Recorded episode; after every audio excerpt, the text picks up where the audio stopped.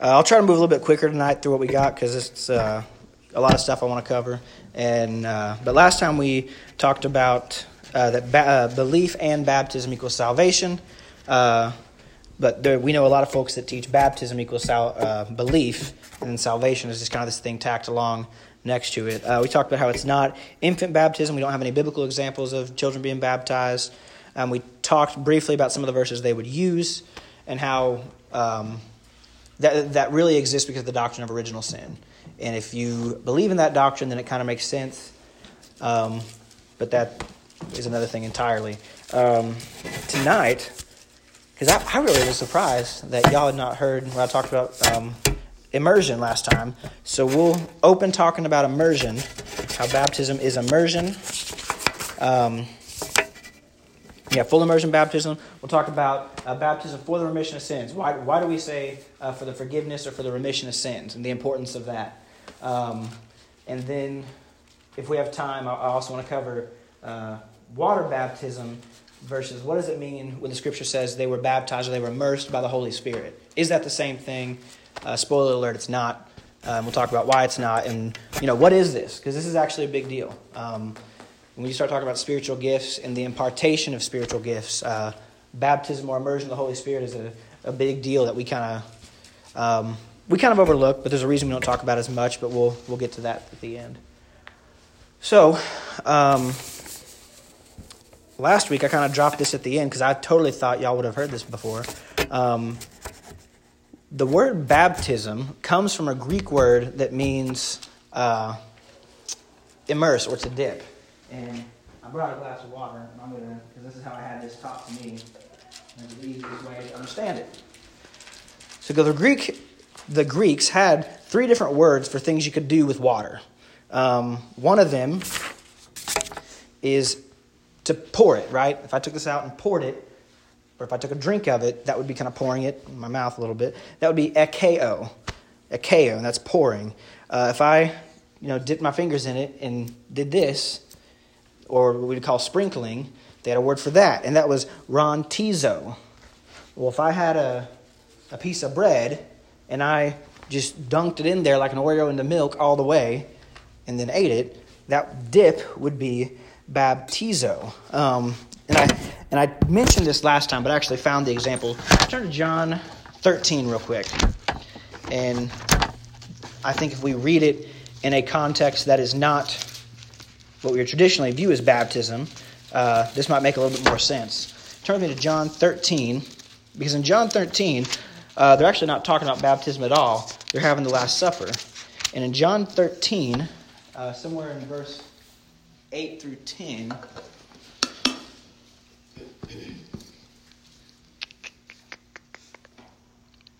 mm-hmm.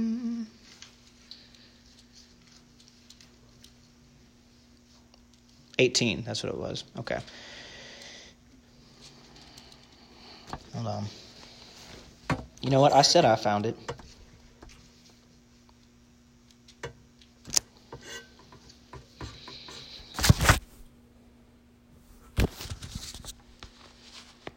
Okay, sorry. John 13, verse 26. John 13, verse 26. Um, because Jesus is saying, uh, Jesus answered, it is he to whom I will give this morsel of bread when I have dipped it. They're talking about who one is going to betray. Jesus has said, One of you will betray me. They're debating who it's going to be. He says, It is to he who I will give this morsel of bread when I have dipped it. So when he had dipped the morsel, he gave it to Judas, the son of Iscariot. When the original Greek, that word right there for dipped is baptizo. When he had baptized, bab, it's like baptizon or something, uh, the morsel, he gave it to John. So it, it doesn't necessarily just mean in a spiritual or like church uh, concept, um, but it, to baptize meant to immerse. And the first, so the Bible was written in Greek. From Greek, it was translated to Latin. And from Latin, it was translated to English. And when it was being translated into English, uh, it was translated under the direction of King James, hence the name. King James uh, was a part of the Anglican Church. The Anglican Church was a split from the Catholic Church. They practiced a lot of the similar things. Um, the Anglican Church still exists today in a different form. but one of the big things they had begun to practice at this time was sprinkling. And uh, sprinkling and in some cases anointing. Because in the like third century church, for whatever reason, there arose kind of the difficulty of baptizing uh, elderly or sometimes infirm people who couldn't move, who couldn't be easily moved. And so very early on, they were like, this is really hard. What do we do? And so they wrote to, you know, a certain bishop or a certain early church father, and they said, well, what do you think we should do for these people who we have a hard time getting to thing? And he said, you know what? Just pour some water on them. Uh, and I think they even said, pour three times in the name of the Father, and the Son, and the Holy Spirit, or sprinkle them, sprinkle them three times in the name of the Father, in the name of the Son, in the name of the Holy Spirit. And that's good enough. And so it started as this practice for people who uh, were crippled, who were older, who could not as easily get up and down. And then very quickly, uh, especially in certain areas where water was not easily accessible, that became the norm uh, rather than just the exception. And when we look at the corruption of church doctrine, we can kind of see that pattern in a lot of places where this stuff just doesn't come out of nowhere. There's some particular difficulty or another with uh, maybe the logistics of accomplishing some part of Scripture. And they said, well, we'll allow it in these cases. And very quickly, that thing that maybe a few generations ago we tolerated has now become widespread practice. So, anyway, the church under King James, they almost exclusively are practicing sprinkling and anointing. And the translators come upon this word baptize. As I said here, in, in John 13 26, he doesn't say when he had baptized the morsel, it says when he had dipped the morsel. Because baptize meant, the Greek word baptizo meant to dip. Well, when in the context of a spiritual or holy context, or anywhere else just about that it was used, they didn't know what to do with it because they knew they were not practicing immersion baptism. But the king was the one paying them to translate the Bible. So the King James Bible, they, the translators on the spot invented the word English word baptize. And we know English has a lot of words that sound the same in other languages. Um, but this one, they just, they pretty much made it up. You don't find baptized in English before the advent of the King James Bible, it didn't exist. So, when someone would ask them, well, what's baptize mean? Well, it means what we're doing. If you make up a word, it can mean whatever you want it to mean, right? Um, immersion is immersion. They knew what immersion was. So, unfortunately, uh, most, you know, your Revised Standard, your English Standard, New American Standard, a lot of them still carry that tradition of, because we, we all know what baptizing and what baptism is now, but there is few and far between. If you ever look at, if you go to like a Bible store, some of them will have uh, literal translations. They're really hard to read in English. Like the, the order of the words doesn't always make sense. Or if you look at a linear, like a line by line, um, you will see that a, any other line by line or little translation will tell you baptism means to immerse. And you can still find that in a lot of Bibles today, but that tradition of uh, keeping baptizo as baptized instead of immersion has persisted. And uh, really, in outside of the East Orthodox Church, our brotherhood, and pretty much the rest of the Restoration Movement churches, uh, immersion baptism has pretty much fallen out of practice in the Western world, um, as we were probably pretty aware. But anyway, that's the that's the story on how we got baptism and how it began to mean what it means. If you look at a lot of these false doctrines, if you are willing to take the time to learn about church history, you'll find that there's there's reasons for this stuff. It doesn't just come out of nowhere. Um, but yeah. While we're in John, there, you mentioned John eight. and chapter 13, and in 7 says, Jesus replied, You cannot realize now what I am doing, but later you will understand. No, said Peter, you should never wash my feet. And Jesus answered, Unless I wash you, you have no part in me, hmm. with me. Do you think that has anything to do with baptism? Implied that, you know, if you're not baptized, you have no part of Christ? Or is that. You know, that's interesting. Washing the feet and being a servant and all that. I think it's more to do with serving, but I think it's interesting you bring that up that that's Peter because it's actually a verse from First Peter that I wanted to look at later where he says baptism now saves you, not the removal of dirt from the flesh, but the cleansing of the conscience with the spirit. And I can't help but think that when he says that, he is thinking of this moment here. I wondered that. I mean, to me, it's just weird. He says when, hmm. unless I wash you, you have no, no part with me. And my brain goes to baptism, but it may not be what he's talking about. But you know, it goes back. That's interesting, though. Goes on down to verse eleven there. He said, "Ye are not all clean." Now that is definitely that. I think he's definitely not. By then, he's definitely talking spiritually, not just physical. Um, But he's also talking about then, he's also alluding to, uh, the one that betrays him. Right, He and- says that one not clean. yeah, Eh, yeah, he's getting to that. Um, there's a lot of things about John. He doesn't have a lot of accounts that the rest of them have, and a lot of the stuff he does have, nobody else has. Um, because they talk about how his more than more than the rest of them, the Gospels take more of a uh, while the genre of biography didn't really exist, they're closer to a biographical, chronological, orderly part of events. Everything John talks about is super symbolic. It's very much for a purpose. It's very intentional. He's very much constructing a narrative.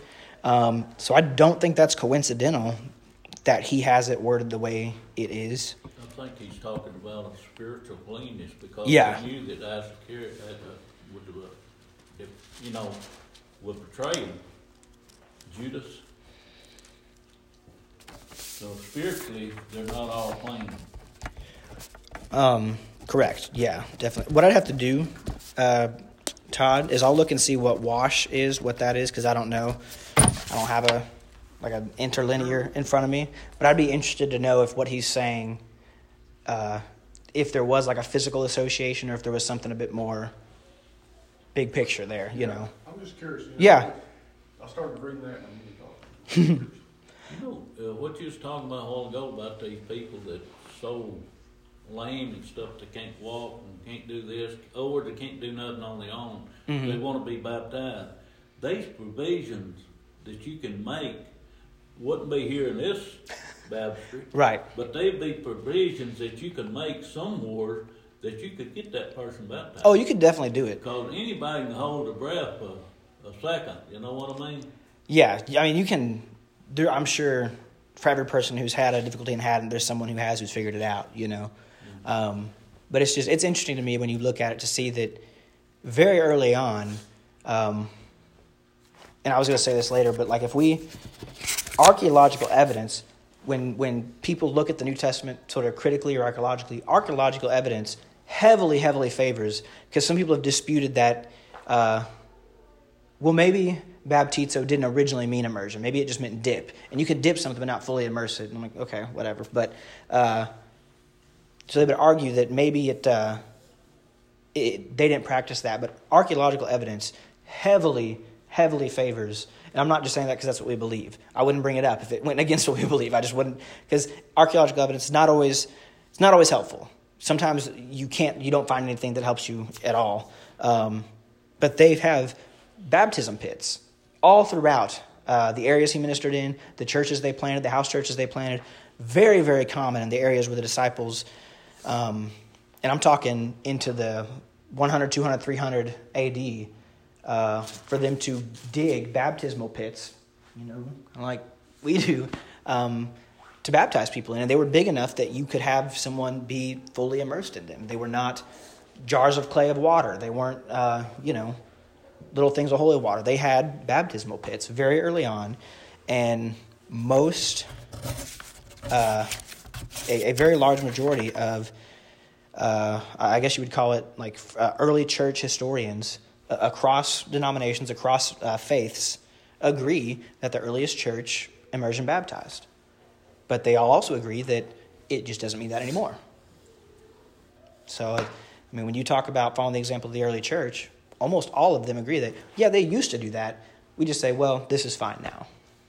And it's, um, as I said, it, it emerged as a way to make it easier. And about, uh, I, I think what I saw was about 250. They started doing it for the, uh, the infirm, the elderly, the crippled. But it really quickly took off as just, well, shoot, if we can do it for the crippled people, we can do it for the healed people, right?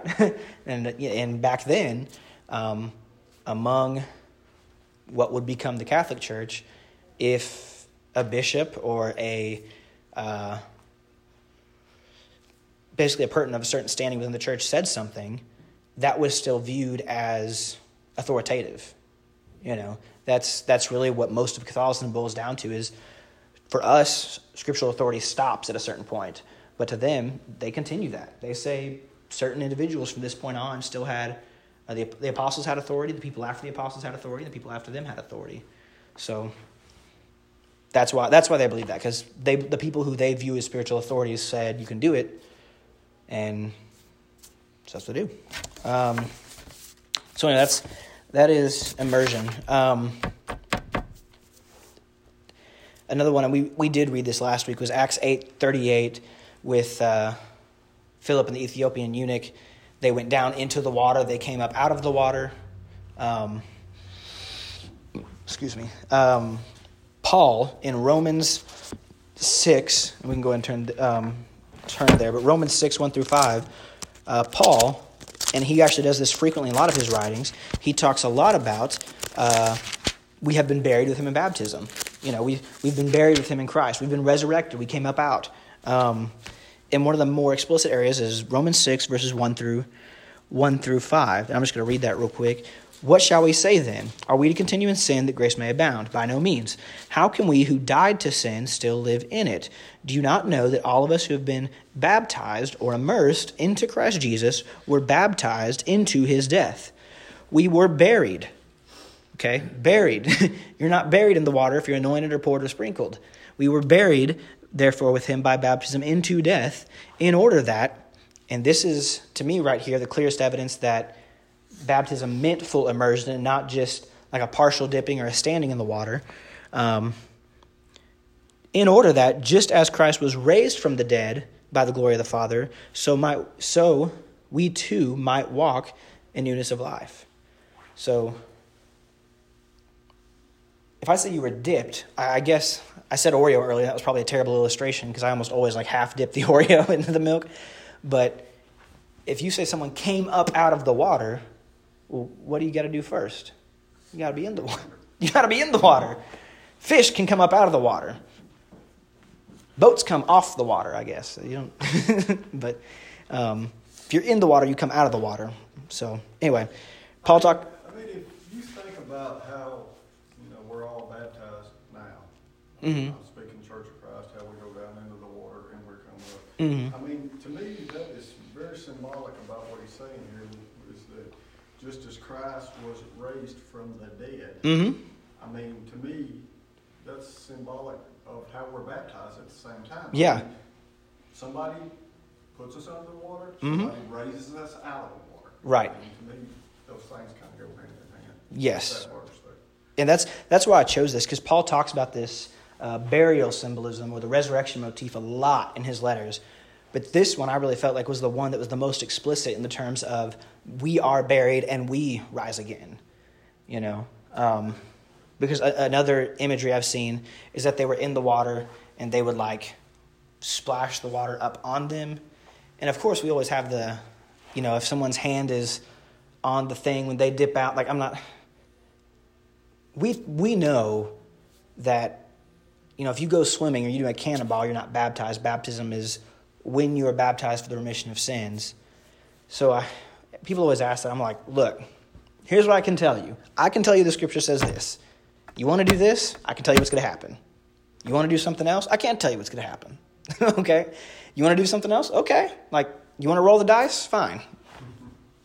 You know, I'm because I, I've gotten to the point in conversation with people like, I'm I'm not gonna just straight up just tell them, nope. If if you're if a strand of your hair didn't go all the way down, you're going to hell. But I'm just gonna say, if you do this, you're saved. I know that. I know it with absolute certainty. If you do what the Bible says, you're saved. You go outside of that, you're on your own. I don't know. Maybe. I mean, you want to risk eternal life on a maybe? I don't get into my truck on a maybe. that thing's like a quarter tank of gas. I'm stopping. Might be fine. When you're baptized, you destroy sin.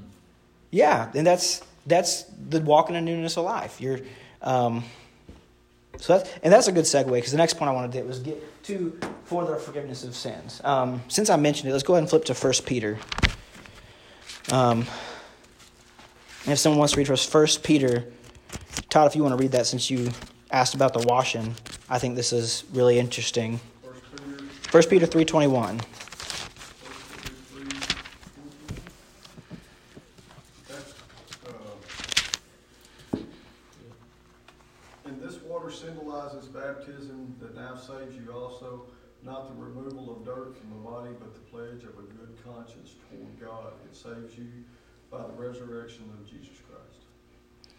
So I just, I thought that was really interesting that you asked about verse 8, just because it, it just happened to not be James or First Corinthians or some other letter. That was actually a letter from Peter, who was having the conversation with Jesus about the washing of the feet, that says later, we don't baptize just to wash you. Like we don't, you don't just clean your hands because you're dirty. We're all dirty. We are doing this. Uh, there's a spiritual element to what's going on. Um, there's I don't remember exactly what the verbiage of the first half of yours was. But mine says baptism which now saves you.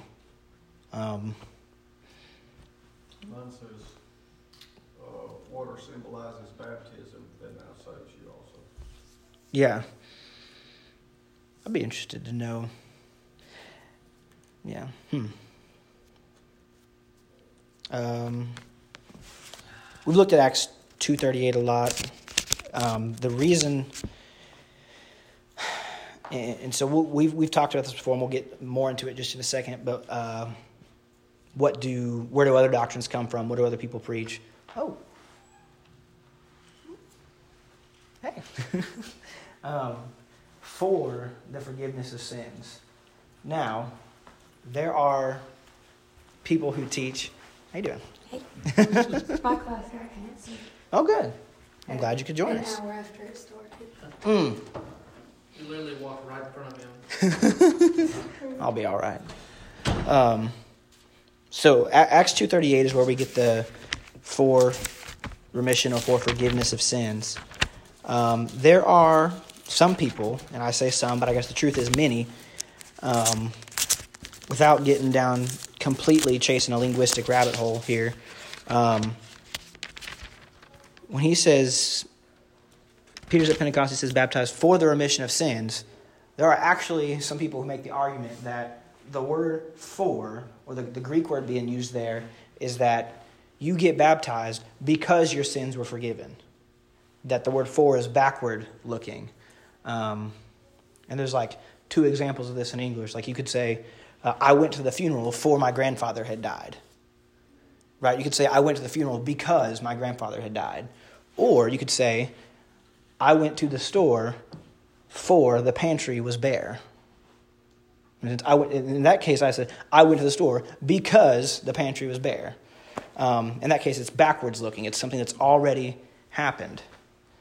Um, so, long story short, the, the Greek there bears that out that the, the word they use for for is backwards. Like it, you are baptized so that your sins may be forgiven. And that's, that's what boils down to that you can, tran uh, the English word for can kind of mean because, or it can mean so that, or it can mean, we use it a lot of different ways. But they'll basically try and flip it and say, because your sins were forgiven, you should get baptized. And that, that's the people who teach kind of the uh, faith alone doctrine will say that, well, because your sins have already been forgiven, what Peter is saying in Acts 2.38 is that because of that, you should get baptized. Um, but very clearly, original language tells us that no, in order for your sins to be forgiven, be baptized. So that's, I said, it's just kind of one of those things a lot of other people will teach. Um,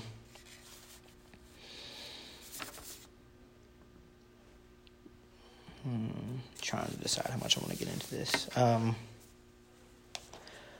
yeah, I guess any other questions about immersion baptism or uh, I I have a whole thing on faith alone that we'll get into later, um, and the issue with that that doctrine. But uh, any other questions on immersion or infant or anything like that? We'll go on to uh, baptism of the Holy Spirit. Um, biggest question I get from a lot of people about, you know, the immersion and all that Mhm. stuff is, how big of it is the order of things? Because people say we are still baptized, like we still go in the water, Right.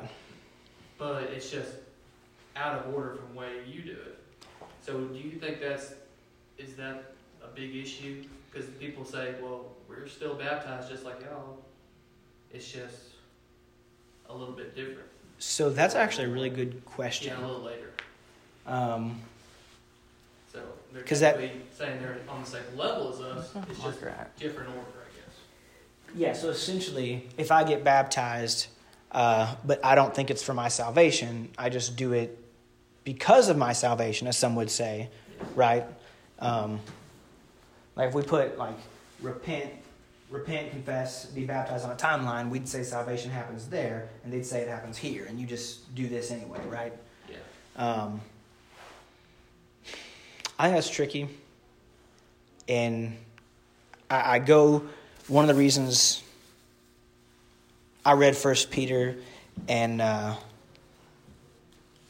we came back to Acts 2.38 is because it does talk, First Peter and Acts 2.38, when you look at them together, uh, make it clear that there's getting wet and then there's baptism.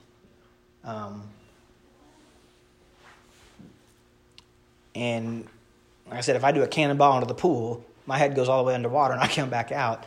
Um, but I don't think that's a. I was not. So let's. Because we've talked about it, if I get rid of the word baptism and we just talk about immersion, I was immersed, but if I'm doing a cannonball in the pool, was I immersed for the remission of sins?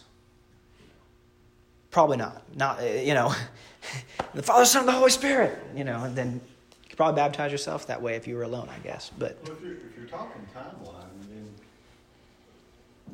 you could infer that, okay, if we're going timeline, then salvation happens there before baptism. Then you could in, say, well, then, okay, you can have salvation without baptism, which we know is not the case. Right. So that yeah, yeah. I would say this is what some people will say. This is what we would say. This is what some people will say, and that's that's why they say that. Is that's exactly why they say they say it's a, um, and this is something I want to tackle next week, and I might push it back if we talk about something else. Is faith and works, um, and they'll say that well, baptism is a righteous work. That it's it's not what saves you, but it's a good thing you should do, like uh, helping the poor or uh, visiting the people in prison. So that's so you're right. They will say you don't need to do it to be saved, but it's a good thing you should do. You say, I don't believe it. Well, a lot of people believe in baptism into the church. You're Oh man, And then you're baptized into their church. yeah, and there's a lot of people I, that I have worked with people that thought they were saved, but couldn't figure out why the church wouldn't baptize them because they weren't good enough for that church. I think where that gets confusing too is we say that we're baptized into the Lord's church, and we view that differently than what they're saying they're baptized into the Baptist church. So I don't They- know. They Yeah. hold the, they hold the time, you're saved this Sunday, and then they'll have a, a, a mass baptism You're right. in three weeks, but they'll also review these people that were saved and say, do we want them as members of our church? yes. We So don't have a choice of members in the Church of Christ. I'm We're glad- baptized yeah. into Christ. I and so this might be something we talk about another time because I something else I have on our lesson is uh, church discipline slash church governance. Um, I want to do a lesson on that because that's something that I think we'll look at what the scriptures say, and then we should also look at how will this work here. Um, the other reason I want to talk about that is because I think one of the one of the things we get wrong, and I'm including Church of Christ in that that we get wrong sometimes, is that we don't control membership into the church. No, no. It's why I've always had an issue with membership roles, to be honest. Um, with someone, and unfortunately, I think the Church of Christ is just as guilty as confusing a lot of people on this front uh, because we keep membership, and that's good. Keep membership. I get it. Take attendance. Keep track of who's where, so you can call people when they're not there, so you can check on folks who are sick. Um, but I, the last church I went to, um, or congregation, 'cause that's another one we can. That's uh, that's Th- that's the issue. We got baptism, membership, and the word church, all of which don't really mean the same thing it meant to those people. so once you start doing that, now you're just talking about issues they didn't have because it was a different. But um, I've always had an issue with us saying these people like to identify as members of our congregation. Um, well, Well, I think it should be voluntary. yeah. Oh, abs- I absolutely. consider myself as a member of the, the Roman. Yeah, I, I don't get to decide who can and can't worship Nobody here. come in and voted and decided, Correct. hey, you can be a member. Correct. And so that, that's what I want to talk about church I'm governance. member of we don't do that. But I'm also a member of the Roman Church. Well, and we, and we got this concept of place membership. Yeah. Like Yes. to leave Yes, Rhode that's and go to Rockville, you'd have to go and say, I'd like to place, my family like place. yes. And I've, I've for as long as I can remember learning, like for as soon as someone first told me the church isn't the building, the church is the body of Christians, I've been like, so why do we do that? I agree with you. I, I don't. Hundred percent. If I wanna worship somewhere- Church, why don't, if you're a Christian, you've been baptized for remission of your sin, why do you have to place membership? Yeah. Or a member. Well, I'll tell you the history behind it. I'm not gonna condone it or uncondone, but the deal with the placing membership was that at one time, if you got mad and you left Romine and you went to Rogersville, say, Rogersville would come to Romine's leaders and say, what's the deal with this person? Right. Why are they leaving y'all to come to us? It was a, a way of keeping people that, you know, if, if you left because of strife between you and somebody in the church, it was a way to mend that strife, and that's where the place of membership comes. And I just listened to something last week from Cedar Grove Church of Christ Elders talking about shepherds of the flock. Mm-hmm. And what you just said is, is the right thing for them to do. Right. Because they're having to shepherd the flock at Rogersville, and somebody comes in there, they need to go find out, because they're trying to protect their own Yeah. flock. That's where you go to the wolf in sheep's clothing So I thing. can kind of see where, yeah, that makes 20, sense. 20, 25 years ago, maybe 30, I don't know. But anyway, if you wanted to leave Romine and go to Rogersville, you needed a letter from the leaders, the elders at Romine, saying that you have their blessing going there. In other words, you're not going there because you got problems here at Romine, you're running from your problems.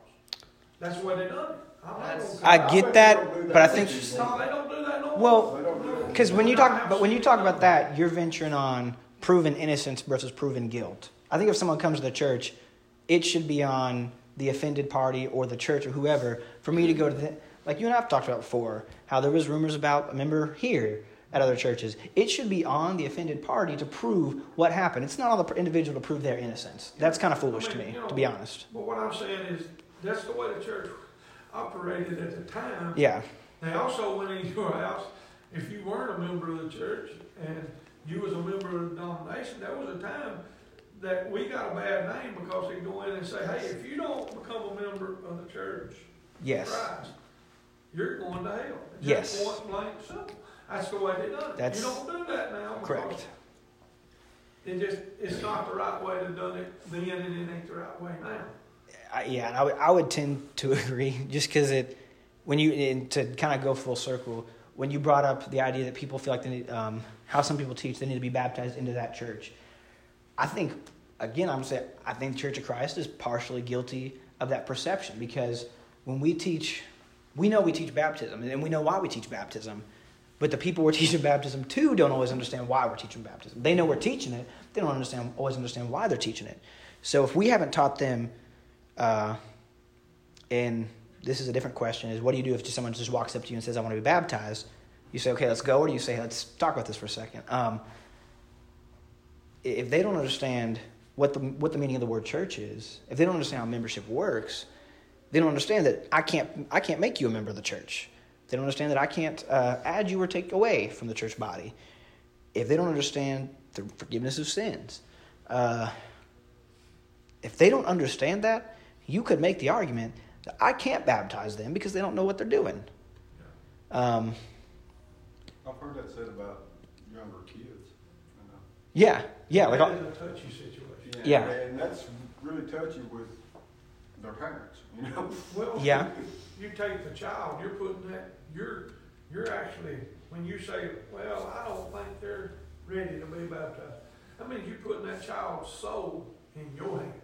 Right. And, uh, and the sad part about it is, if an eight-year-old comes up and they're not mature, and they're not at a point of being baptized, and you baptize them, you have put them in jeopardy because they're not really at a point that they can Yeah. fulfill the gospel, you know, fulfill Yeah. their, Well, um, the fortunate reality is when we talk about the work of the church, you're. Because let me tell you the opposite. If someone comes to you and they're eight and you say, I don't think you're old enough, you're putting them. you're still putting them in jeopardy because what if they are old enough and they know they should and they don't? Um, it's a- it's when you talk about the work of the church, you are you're just that's the kind of stuff we're talking about. It's a win-win, lose-lose. I mean, you know, you don't know.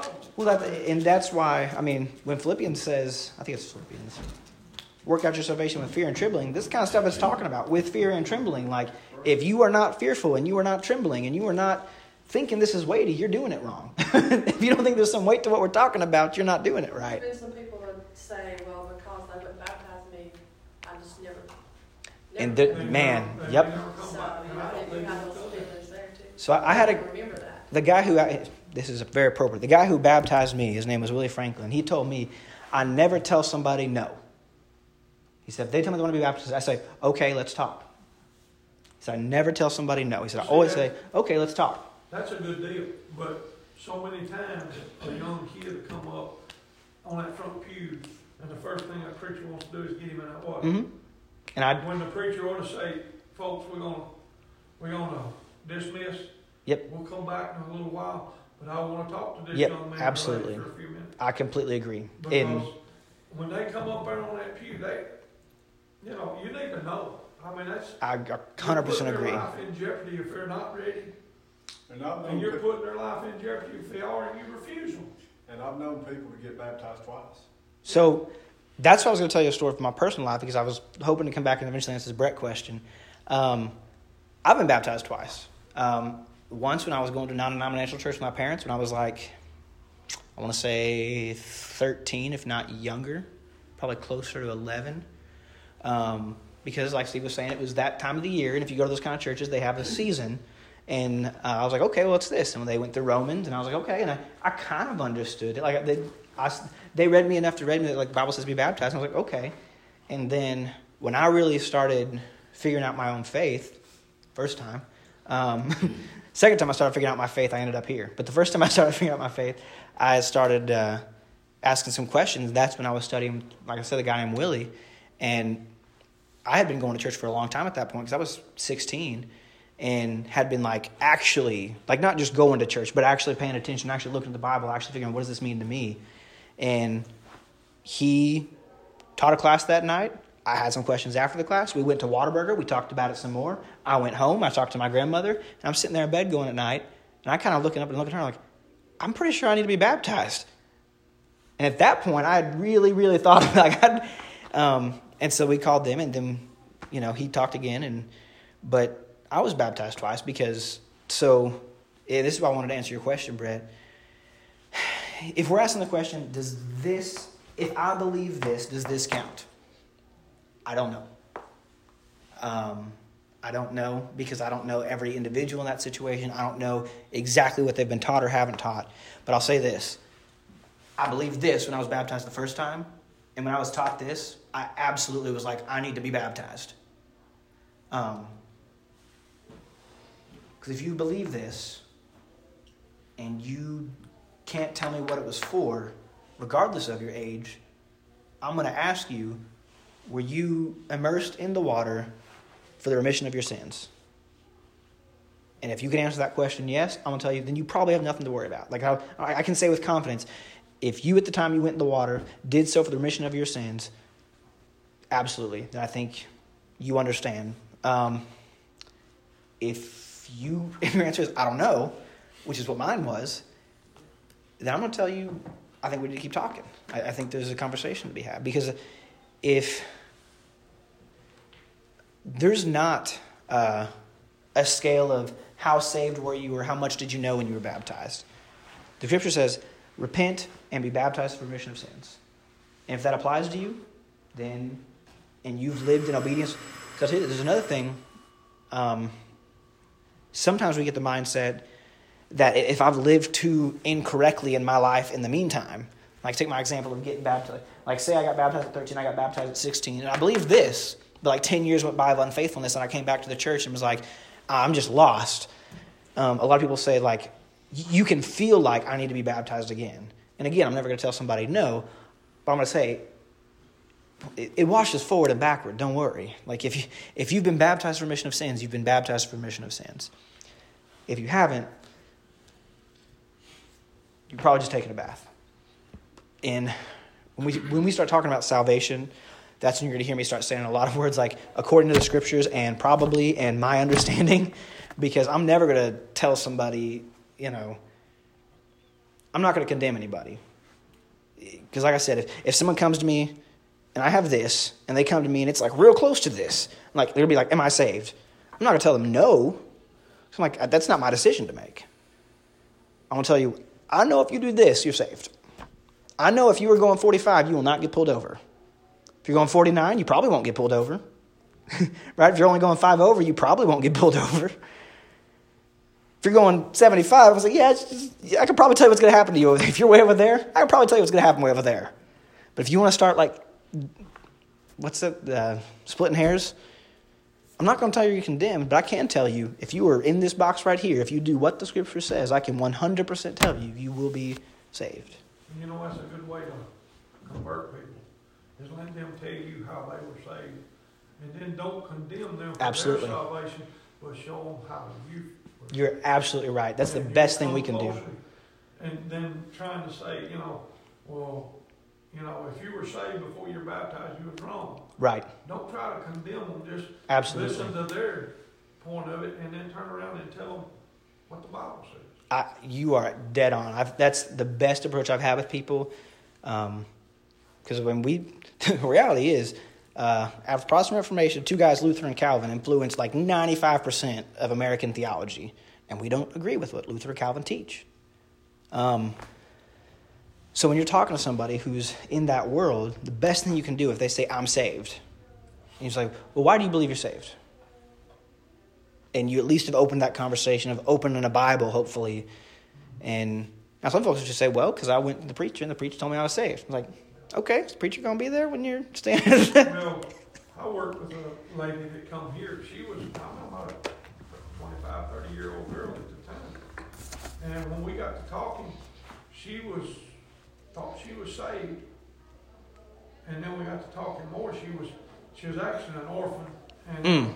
foster home up north with a Baptist family. mm. Uh, they went and they let her say she was saved, they, they saved her Right. but they wouldn't baptize her.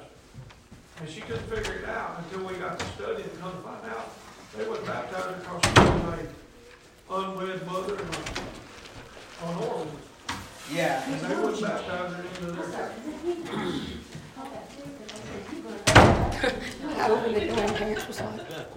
Yeah. Who cannot? Who cannot baptize? I don't think The only the we have are the disciples of Christians. I don't know Who would, uh, sinner out here that never go to church, he can't baptize nobody, can? What does the person baptize? If I teach I teach them everything I know, and they leave, and they live in a plain field next to a river, and the only person living is he's been know about and you, you say, you oh, you do yourself. Because it's not about what, it's not at all about I people. know about much about um, you you In the same way, like if I baptize somebody, and then I I know, find but a you know, I don't, those people don't lose it because I'm sure you get That's lessons what about it's what saying. I do. where Paul says, you know, don't say you're a Paul, you're a Steve Paul, done you're a this. so-and-so. Zach done And he this. even said, because he Steve even done said, this. I'm glad I didn't Zach done baptize I'm gonna tell you. because when they started that- Yes, having you church splits over who baptized. So I don't think I'm baptized. Could you baptize yourself? That's an interesting, that's an interesting question. Um, Because, you know, you need to come over and